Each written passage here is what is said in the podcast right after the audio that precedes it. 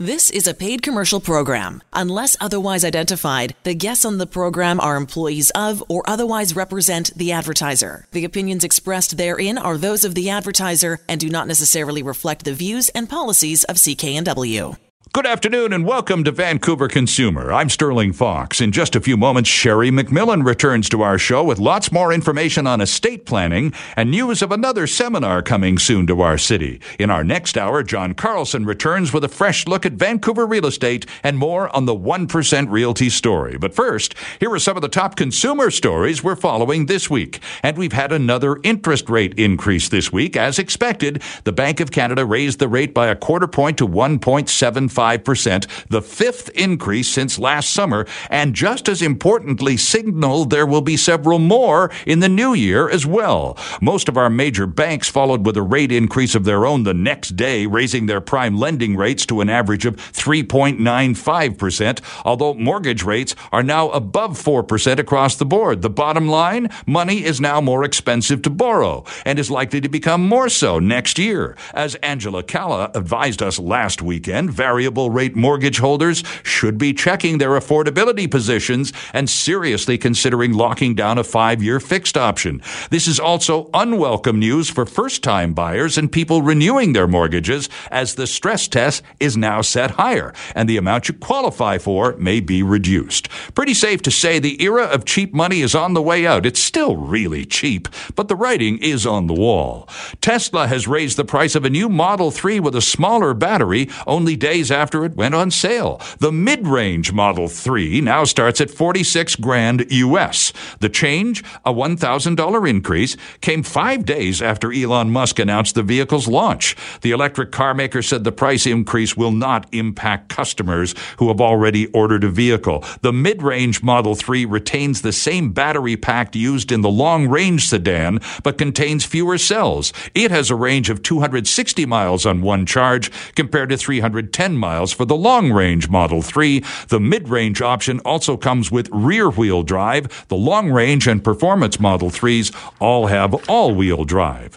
Ford is recalling nearly 1.5 million Focus compact cars here in North America because a fuel system problem can cause the engines to stall without warning. The recall covers cars from the 2012 through 2018 model years with the 2 liter 4 cylinder engines. Ford says a valve in the fuel system, system can stick in the open position, causing too much vacuum, and an engine control computer may not detect the problem. This can cause the gas tank to deform as well as other problems. About 1.3 million of the recalled vehicles are in the States. The rest are mostly here in Canada.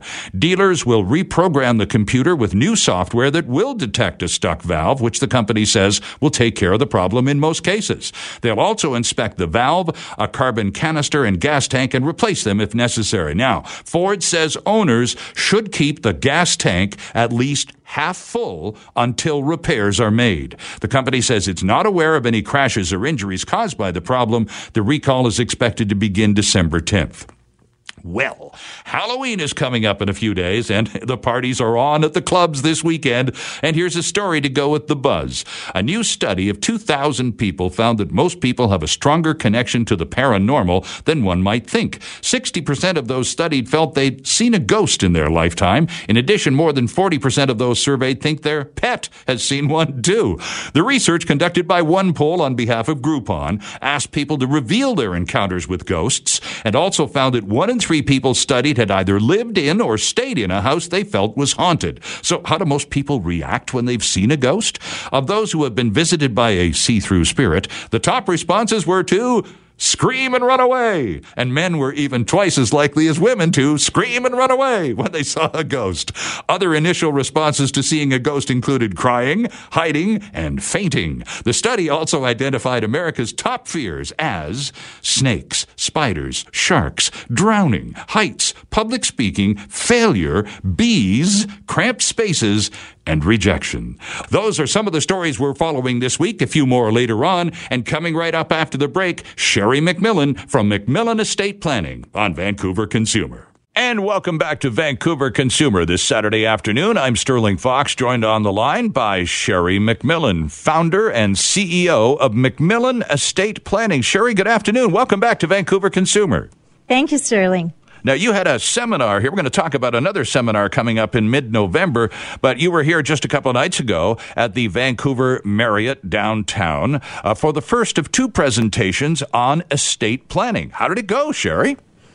Well, I have to say, it's lovely to be home. I was actually born in Vancouver and it's my hometown. Ah. So I I always enjoy being here, obviously, and so it, it felt very great for me in that regard. Um, the crowd was lovely, Sterling, as always, in Vancouver, and had a great deal of wonderful questions. They have a lot of interest in this area, obviously. Mm-hmm. Now, uh, when you, you know, this is certainly not your first rodeo. This is not the first estate planning seminar you've conducted, but it's the first in Vancouver in quite some time. And Sherry, when you stand up in front of groups of interested individuals who've gone out of their way to be in to be with you in a room what do they want to know about most? What are the things that because you have your presentation and then afterwards you do the Q&A thing. And when you get to the questions part, what do people want to know about the most? Well, interestingly enough, one of the areas that they want to know about the most is taxation. Oh, of course. And regardless of which jurisdiction I'm presenting in, whether it be um, in the United States or in Canada or in the UK, I always find that that's the prominent question that comes forward because we work hard for our affluence and we don't want to unnecessarily give it away. And ultimately, if you're not proactive in estate planning, you actually can give it away by accident. And we don't want that, obviously, as families. So we are always queried about what opportunities are available to families in legislation currently to minimize and mitigate tax. And it's not a secret that Canada in this past while has experienced an increase of taxation. They sure have. And you know, we've been hurt by that out west specifically. And so many of us don't want to give up high value in taxation. And specifically family business right now is being really hurt by that because if they have any residual wealth in that company, um, what happens is they are being taxed at the highest rate of tax going forward. And so we want to show them techniques to minimize that tax. And there are, that's the great part. Uh, we've been doing them since 1987, this kind of trust work, and we've actually been able to mitigate the high rate of tax on reserve funds inside corporations. So that's one of the big questions. Another big tax question, Sterling, that comes up often is what do I do about my U.S. assets? Okay. So I have a cottage, mm-hmm. a snowbird, and I'm smart because I go somewhere where it's warm in the winter. um, but what are the consequences in my estate for doing so? And so a couple things that I'd like to share around that is one of the unfortunate misunderstandings or myths around owning U.S. assets is that you as a Canadian don't have U.S. estate tax, but you do. And so if you have U.S. assets, there's a potential for you to have U.S. estate tax. In addition, it's not when uh, one spouse or both spouses pass. Alternatively, because we're Canadians, we don't get a rollover in the United States. So, for example, I have a family that have a property in California worth a couple of million. And uh, if the husband were to die first, for example, we owe estate tax on that value before the wife can even take the asset on herself. Mm. Whereas in Canada, you would roll it over. So we have to give that a lot of contemplation of how you hold it so that you don't have that problem occurring. And that's important if you have U.S. assets. Now, there's one more um, specific area I always like families to know because they can become accidentally American by spending too much time in America. Very true. Go ahead, please. Yeah. So, um, I think it's a marketing ploy on the part of the IRS to welcome us for 183 days a year into America. And most of us want to use that time. But the challenge is if you have a high net worth, the challenge is the actual calculation only comes out to 121 days if you want to walk the black and white line of not even being at risk with the IRS saying you have a U.S. estate.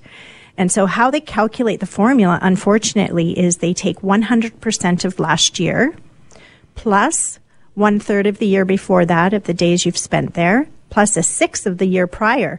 They add it all together. And if it's over 183 days, you can be considered an American citizen for the purposes of your state. Oh my. And if you're considered an American citizen for the purpose of your state, they don't count only your U.S. property. They count everything in your worldwide asset base, including even including your insurance. And, and back yes. home in Canada as well. Yeah, and they add your insurance into it. So if you can imagine what a disaster this would be for a family. So our rule of thumb in the office is let's keep you in that umbrella of 121 days. and ultimately we don't have to be concerned then. So I'm a terrible travel agent for the United States, but I'm a good estate planner for our Canadian families here. Well, it is and interesting so, that the, the, number of Canadians traveling to the States in the last couple of years is decidedly down. And I think there's some politics involved in all of that, a dislike of the boss at the current moment. But another thing about Canadian and American tax law, and they are remarkably different. Here in Canada, the, uh, the high income level for the highest uh, income, personal income tax level is $200,000 a year. In the States, it's a half a million, right? Absolutely. And they are, you know, obviously welcome Canadians in in a sense because they're allowing us, if we buy a house worth half a million or more, we can stay longer. Mm-hmm. That's about a visa, though. That's not about a state tax. They're not correlated issues. And so the challenge is it's confusing for people out there in the community that want to winter away. And of course, we want to believe we can go somewhere warm. Um, but ultimately we have to be so very careful that we don't embody our estate as a U.S. estate because once we've done that, we're going to lose potentially 40% of it. Isn't that interesting? And, because most of us are concerned uh, about not losing our health benefits back home. And if you stay more than half of a calendar, any calendar year abroad, then you can forfeit your health benefits back home. And, and of course, since they are rather important to all of us, that's what we seem to care most about. But the other matter of uh, 121 days days instead of 180, I'll bet you probably 90% of the people listening to us right now, Sherry, haven't a clue about that detail. And it's kind of critical, isn't it? It's immensely critical, especially because we've become more affluent as a country. And it's a common thing we find that we feel like we have success if we have a family property, a second home. Sure. And so this is a reflection of our, you know, success as a country is that we're currently often buying property in Hawaii or down in Florida or, you know, Phoenix is another popular one, California. Mm-hmm. Yeah. So there's a, a, challenge there if you have assets outside of your jurisdiction. So for families that have assets in BC, if they have children in other jurisdictions or assets in other jurisdictions, they've got to be very conscientious of how the rules in those jurisdictions will impact their affairs in these jurisdictions. So Interesting it's a it's a complex matter, obviously, in modern society because we're not just staying local anymore. Uh, we're spreading out all over the world, and we're becoming global as families. And so we have to contemplate legislation in each jurisdiction to make sure our plan is comprehensive and we're not foregoing value that we think we're going to keep but we don't know the rules in a particular jurisdiction and we lose it. Absolutely. Now, Sherry, we touched on this a few weeks ago when you made your first visit to Vancouver Consumer, but especially in the context of what you've just discussed with this cross border Canada US business, perhaps I should ask the question again who needs estate planning, Sherry McMillan? Well, I think all of us need estate planning, but what we find is most of us use financial planning when we're young and building. And once we've built that estate and we feel like we're getting ready for that retirement shift or we're starting to have affluence being built, I think that's the exact crucial moment to start to consider estate planning because estate planning is about preserving the wealth effectively year after year after year. And if you do that and you can minimize tax year after year after year, obviously your estate explodes. It's exponential. So the earlier the better. We find most families come to us once they hit that threshold of a million plus. Um, obviously, we have a lot of family businesses that are our clients, and we have a lot of families that have pools of real estate. Um, executives, those are the types of families that are, you know, creating that affluence more so in the community. So they do seek us out. Uh, across Canada, we have a lot of farm families that are affluent that, you know, pursue estate planning as well. But I think in modern times, all of us should pursue estate planning because we're living a very long time, Stuart. Yeah. In fact, right now, there's over 5,800 people in Canada that are 100 years old right now. I know on the News Hour on Global, we're part of the Global family now here at CKNW. On the News Hour every night on Global, Wayne's up there uh, uh, talking about um, somebody, happy birthday, or I guess uh, uh to so and so in Abbotsford who's 104, and somebody else is 103, and somebody on the island is 101. It's every day, Sherry, on the News Hour, somebody's being congratulated for being a centenarian. I know they're saying there'll be 50,000 centenarians in Canada by the year 2020. Wow. It's it's amazing. So um, why this is so important, though, is we can't only be planning our estate for the next generation. We have to be planning our estate for us. If we live to 104, that estate has to carry us through three phases of retirement early retirement, mid retirement, and late retirement. And because we have this brand new phenomenon in, Canada that um, more of us will be over 65 than under, none of us understand what it will, you know, put pressure on the medical systems, on the cost of elder care. Sure. We don't know yet. This is a brand new area for all of us.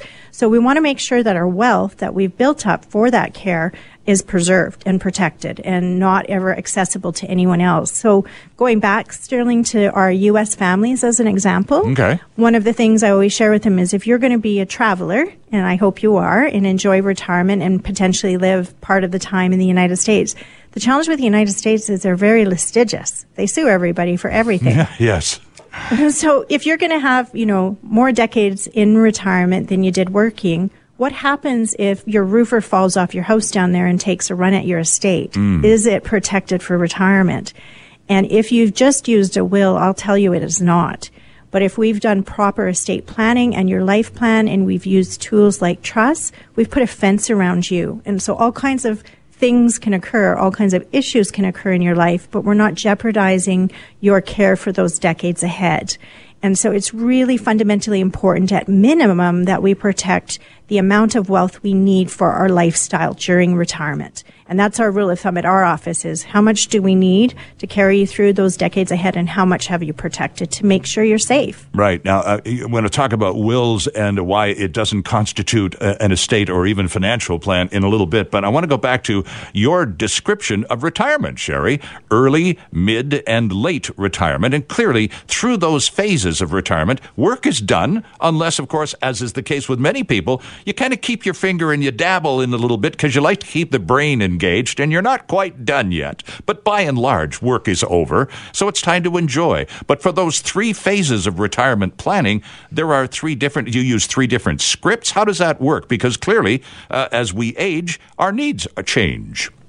They certainly do. And the exciting part is because we are living longer during retirement than per- perhaps our career path and our family rearing, what happens is this is a brand new opportunity to rethink your life. And, you know, I can say this, it's such a joy to see my families now start to dream. Okay, what is it I get to do with all this window of time? What kind of purposes do I want to accomplish? What things do I want to try? How much time do I want with my family? How much private time do I, want do I want to do charitable work? So it's a brainstorming opportunity sure. and it's a joyous opportunity. Um, you know, we're very lucky in society to live now and have this privilege of a thing called retirement. It's not been uh, a long-term history for mankind. It's a privilege. And so using it wisely is important and you can only use something wisely if you plan. Right. And so we encourage our families to look at it as three phases of retirement. Your first phase is where your health is the very best. And so you should be putting into that particular area the things that you want to do that are more physical because that's when you have that opportunity. Right. Um, most likely.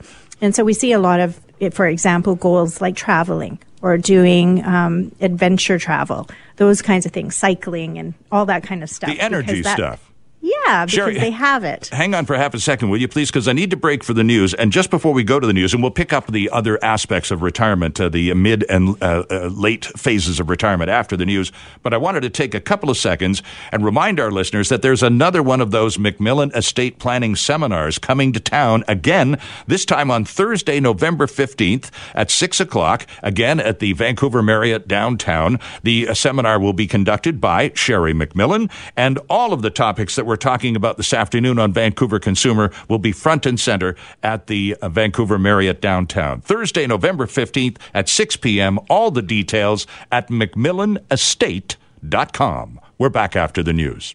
And welcome back to Vancouver Consumer this Saturday afternoon. Sterling Fox with you, joined by Sherry McMillan, the founder and CEO of McMillan Estate Planning, who was in town just a couple of days ago at the Vancouver Marriott uh, doing a presentation on estate planning. And Sherry is back with us today. We're going to do it again on November 15th. There'll be another estate planning seminar again at the Vancouver Marriott downtown at 6 o'clock in the evening on November 15th. Sherry McMillan, my guest today, will be conducting attending the seminar. And Sherry, uh, we were talking about retirement, and I also asked you, based on the questions that you had received just a couple of nights ago in your first of the two Vancouver presentations, taxation is is kind of front and center on a lot of people's minds, especially here in BC, where the government, uh, well, they like to punish the successful. So let's just leave it there. Let's talk about retirement because before the news, you were talking about the three phases of retirement early, mid, and late. You talked about the early part of retirement, which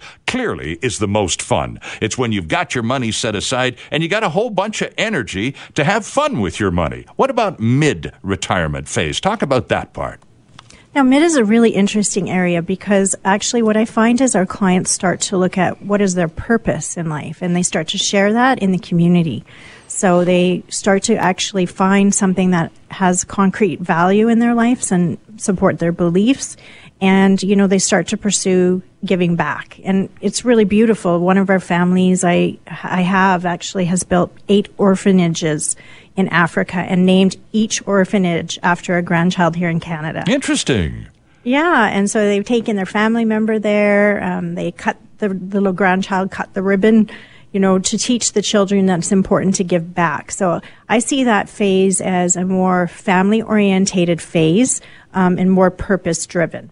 And, and, some, some people will donate money from the estate, other people will donate themselves, as in volunteering, and many people do both. That's right. And I will say this as a tax planner, it's a fantastic tax plan because you eliminate CRA's portion in your estate and replace it with something you believe in, which is never a bad thing mm-hmm. because then you're choosing where those tax dollars go. Now, the third phase is actually very interesting as well because we have such great health and that's changed. So if we are uh, lucky enough to live past 65, we're part of the statistics that means we live long. Mm-hmm and often long with good health. And so what I'm finding is ultimately what happens in that last phase is we often see families using their family second property as a location for winters and so forth. So if they are snowbird, they may go south um, and then the family come to them to visit because of health and so forth. So we're seeing actually a different type of late retirement than ever before. And even my own experience, it's quite shocking, but I have a ton of people in that third phase of retirement who are still on boards of directors and still running their company in a smaller way. Sure, yeah. So, you know, we're not retiring in the traditional sense of the word anymore. And I think that's fantastic. We're doing what we what we love and what interests us, and we're keeping ourselves active with purpose, and our minds crazily active, and it's wonderful. So I think you have to give contemplation to the fact that that's the upcoming transition into your life, and it's a fun and exciting period. But it's interesting, you know, when we think about estate planning, we think about, okay, well, first of all, we got to get a game plan in to get us to our estate planning phase. We got to plan for the first 60, 65 years. And then that generally ends with, and you retire. And then it's the post retirement. This is what McMillan estate planning is all about. It's the post retirement years that I think more and more of us, Sherry, because as you point out, more of us are, we are as a, as a group living longer. So more of us are just based on, on the real math of it all are having to take a look at post retirement planning, but not many of us are doing a lot of detailed work yet, are we? I agree with you. It's yet because we just haven't had awareness that we should. Um, because we've all been striving as a new country, building wealth. We've been striving more towards the financial planning side of things, right. you know, building it, building it. We have it now. So we need to look at it from a different point of view. Okay, now that you have wealth, there's a number of areas you have to give contemplation to. How do you keep it? Mm-hmm. And, you know, there's some crazy obstacles out there of keeping it. One is divorce if you have family members that go through a divorce and have inherited your estate, do they lose half of it? That's the problem. So what we see in modern society is high divorce rates. Yes. Of course, we all know they're over 50%. Um, we also have credit risk nowadays. So we have liability risk if we're snowbirding, for example, in the United States, and we have some kind of uh, disaster down there and someone sues us for our estate, we're in high risk position. Our professionals are in a high risk position. Lawyers, accountants, engineers, doctors, they ultimately have what we call look through. So if I'm a professional and I build my wealth and later the bridge falls down, my entire state can be wiped out. Well, that's a problem. But there are techniques in trust and estate planning and in your life planning that we can use so that it is not a problem and it is not a risk. And so we find a lot of professionals based on liability risk uh, do protect themselves. And then those retirees that love to be active on boards of directors and enjoy that kind of activity, right. of course, they have risk too. So all of us have intrinsic risk. And another risk that is really important in retirement shift, I think, Sterling, is uh, market risk. Because as we age, we have to rely upon that wealth we've created and we can't have severe volatility in our affluence because it can impact our income stream. So the great part about trust planning in Canada is we can negotiate with all the banking institutions a principal guarantee of our wealth, even if we're in the stock market. And people don't know they have this opportunity if they're affluent. So they just accept risk that they don't otherwise have to. And so we help families, you know, preserve their wealth and make sure it's always going to be there for them no matter what happens, whether we have liability risk or market risk or whatever is going on. Right. Then we are sure that that wealth will stay in the family on a consistent basis for lifestyle. And this is all part of trust planning and the construction of family trust to uh, preserve wealth and avoid tax all perfectly legally at the same time. That's right. And so, for example, one of the areas that we are diligently working on right now is for small businesses because the new tax legislation is impacting them if they've created affluence inside the company that they use to build their business. That's right. That reserve is at risk now. But we don't have to have it ri- at risk. What we're allowed to do inside corporations here in Canada is we're allowed to relabel a large portion of that wealth that's inside a company as a tax exempt wealth gra- creation, like a giant tax free savings account. Okay. So the preservation of the business can continue. But if you don't know that, you'll just forego and pay highest rate of tax. But we don't have to. If we wrap around with the CRA, we let them know that we're tying this up for wealth preservation because we need it to continue the business. They allow us to do that up to 25% of a family's net worth. So if you can have 25% of your net worth grow tax free, it's pretty good. Well, it certainly And- is. Yeah, so you know these are the wonderful things and opportunities we have in Canada that we can utilize to keep that wealth and protect that wealth when we're not looking at it from a financial planning point of view, but we're looking at it from an estate planning view to protect it and keep it. Well, and Sherry, the other part about this, uh, as plain as the nose on your face, is that despite the fact that it is perfectly legal from a Canadian Revenue Agency point of view, and you are uh, playing parallel with all of their regulations and, and observances, they are not, in, for one single second, going to advertise any of these things to the population of Canada. If you don't go out of your way to find out about these rules, they're perfectly legal, but Canada Revenue Agency is going to is not going to take out ads in magazines to tell you about it. You need to get some homework done and find out about these things pretty much on your own or with the assistance, obviously, of a capable professional like yourself. That's right. They're not uh, designed to be estate planners. They're designed to collect tax. Exactly. And, And and so- if they can collect the most tax, they'll have a good day, won't they? That, that's right. And they don't, um, you know, they don't allow you to be retroactive and say, I didn't realize and now I would like to. Um, you have to be proactive. They won't let you be reactive. And so it's really important. So what we endeavor to do is get these approvals for a family up to 25% of their estate to grow tax exempt. And it can make a dramatic mathematical difference if we have decades ahead into retirement. And that allows them to also, because of this extra affluence they didn't forecast, they can do all kinds of philanthropic work in their lifetime. They can share it with family. It just opens up all kinds of new possibilities. Now, obviously, this is much more exciting than writing a will. So let's talk about that because a lot of people have a will and and um, are, are pretty comfortable with the way that their their estate will be directed after they pass on. But the problem, I think, for some of them, Sherry, is that they are not. They've got a good will. They've had a nice job done. Thank you very much, and that. They sleep well at night because not only do they have a will, they think, they also have an estate plan. And that is not necessarily the case at all, is it? No, and we've seen this very frequently actually recently with a lot of stars. So, you know, we've lost Prince, we've lost Michael Jackson, et cetera, et cetera. Mm-hmm. And what I observe as an estate planner is I am mortified that they're using a will because once an estate has hit a million plus net worth, I think they've outgrown a will. And what they should be using is an estate plan and a mechanism called a trust to protect themselves. And the reason for that, Sterling, is if Michael Jackson's estate was designed via a trust, not a will, nobody could contest it. And it's private. Mm-hmm. And so, you know, all the wishes that he would have had would have been met without all of this scramble and media and fighting. And it obviously would have been more appropriate because his privacy would have been maintained as well. And, and he was a privacy, family harmony. He was a privacy freak too. That's the really bizarre part about all of this. And he had a few bucks in the bank. So why on earth didn't he organize an estate plan with someone like you? Well, I think what is happening is our industry is considered a new industry. And the reason for that is lawyers traditionally have been trained to do wills that's what they're trained to do. And True. it's not okay. wrong. It's just we've never had wealth, so we use a will because we're going to spend most of our estate and then we'll just transfer it through a will.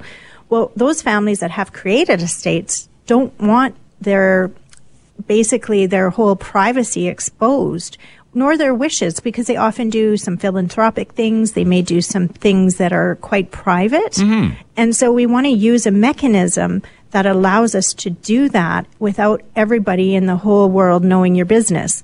And so the way we do that is through trust planning and estate planning. So we're creating you a life plan and your life is going to be protected. And then the next generation is going to be protected naturally because we lay out all of those wishes and we execute them now, not when you're gone, right now. And so it's done and nobody can challenge it and nobody can see it. And that's really important if you're affluent and you want a family business to continue or you want to make sure the cottage is handled inside the family unit, not with one of your children's exes.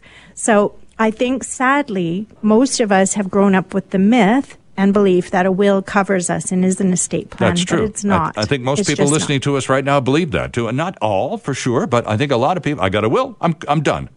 I'm good. Yeah. Yeah. And it's not true. And it misses also not just our privacy um, and the wishes being met, it also misses taxation, sadly. So you give up a lot by utilizing a will. Okay, so um, not a lot of time here, just a couple of minutes, and, and, and referencing the trusts and these constructing these perfectly legal uh, um, devices that allow estates to carry forward with a minimal am- amount of tax attached to them. Is there a sort of minimum amount of money you should have before contemplating this approach, Sherry? Well, generally, our rule of thumb in the office is if your estate has grown to a million plus, then you are a candidate to give contemplation to proper trust planning versus will planning. And the reason for that is your estate will continue to grow. And ultimately, if it's going to continue to grow, we need to protect it. Okay, so you also need tax planning. Well, sure, and and that's all part of the same package. Nothing wrong with having a will, uh, as long as it's only part of the master plan for the estate. Uh, a will is certainly an important ingredient, but a will alone isn't going to take care of biz, is it? No, and it's not going to protect your family for the main issues that most of us plan for, which is we want to minimize tax, but more importantly, we want to keep harmony in the family. And if we want to keep harmony, we need our wishes not to have the privilege of being challenged. Interesting. And so estate planning allows for that. Well, you had a, an interesting uh, evening just a couple of nights ago, and you're going to repeat this with another seminar coming up on Thursday, November 15th, back at the same place you were on Thursday night, which is the Marriott uh, Hotel Vancouver downtown. Uh, and it takes place at 6 o'clock on November 15th. There'll be the winey, cheesy bit beforehand, and then Sherry McMillan will get down to business and uh, conduct a seminar on estate planning. Again, the date is Thursday, November 15th at the Vancouver Downtown Marriott Hotel. And you can register, pre register, please, simply by going online to the website, which is McMillanestate.com. One word, McMillanestate.com, or give them a call. Uh, the phone number is on the website. It's uh, 1 833 266 6464. Sherry McMillan, thanks for doing this again. Uh, the best of luck on the 15th. Uh, it's been a pleasure having you back on the show. Likewise, Sterling. Thank you. And we're back after this. And once again, our thanks to Sherry McMillan for another very informative visit. Lots to understand when planning our futures. Coming up in our next hour is John Carlson with a Vancouver market real estate update and lots more on the 1% realty story. Time now for Duly Noted. And this time, our producer Ben Dooley has a look at online liquor sales, which aren't like cannabis. Thanks, Sterling. When the first BC cannabis store opened its doors on October 17th, weed was already selling out on its website. But if you want to enjoy a beer from BC liquor stores with your bud, you can't take it to the checkout unless you, you, you visit one of the province's nearly 200 retail liquor locations. The BC Liquor Distribution Branch told Global News it was it was exploring online liquor sales when the NDP asked us to be the wholesaler and public retailer for cannabis. One of the biggest challenges facing the provincial government is the potential cost of shipping. There are a number of uh, questions, policy questions that would have to be answered about the distribution of liquor, including the weight of the sheer weight of the liquor and the cost of delivery. EB called the distribution of cannabis an active experiment, but mentioned that the industry does not see home delivery as a top priority. Ontario was the first province to sell booze online with home and local store deliveries. Quebec, Nova Scotia, and Manitoba have since followed suit and BC could be next once the legal cannabis rollout is complete. I'm Ben Dooley, and that's duly noted. Thanks, Ben. Time for a couple more consumer quickies before the news. European Union lawmakers moved on Wednesday to ban widely used throwaway plastic like straws, bags, and cotton swabs, putting the burden on manufacturers to recycle more in an effort to clean up ocean pollution. Under the proposal backed by the European Parliament, some single use plastic products with readily available alternatives will be banned by 2021. EU states would be obliged to recycle 90% of plastic bottles by 2025, while producers to help uh, cover costs of waste management. EU lawmakers added very lightweight plastic bags, polystyrene fast food containers, and products made of oxo-degradable plastics which do not fully break down to the list proposed by the EU executive earlier in the year. And under the plan, fishing nets, which are now a key pollutant in the EU's Mediterranean Sea and the Atlantic Ocean, will have to be produced differently as well. And now it's about time this happened. Hello out there, we're on the air. It's hockey night tonight. Oh, yeah. Tension grows, the whistle blows, and the puck goes down the ice. The goalie jumps and the players bump, and the fans all go insane. Someone roars, Bobby scores at the good old hockey game. Ah, yes, indeed. In just a few minutes at Scotiabank Arena in Toronto before the Leafs Jets rematch, the hockey song will be immortalized into the Songwriters Hall of Fame. Stompin' Tom Connors' son, Tom, will receive a plaque, and country star Tim Hicks will belt out the tune, and you just know everyone in the rink will be singing along. Multiple Juno Award winner Stompin' Tom Connors recorded the hockey song in 1973, and it's become a Canadian classic over the years. So good to see this one recognized. Oh, yes, and also wanted to remind you if you're looking for a little unusual early Halloween fun, don't forget the Rocky Horror Picture Show special screening tonight at 11:45 at the Rio. Costumes are encouraged. There will even be prizes and doors open at 11. Those are some more of the week's top consumer stories. We'll have more for you in our next hour as well. John Carlson is on deck and will join us right after the news to 3 on Vancouver Consumer here on CKNW. The proceeding was a paid commercial program. Unless otherwise identified, the guests on the program are employees of or otherwise represent the advertiser. The opinions expressed therein are those of the advertiser and do not necessarily reflect the views and policies of CKNW.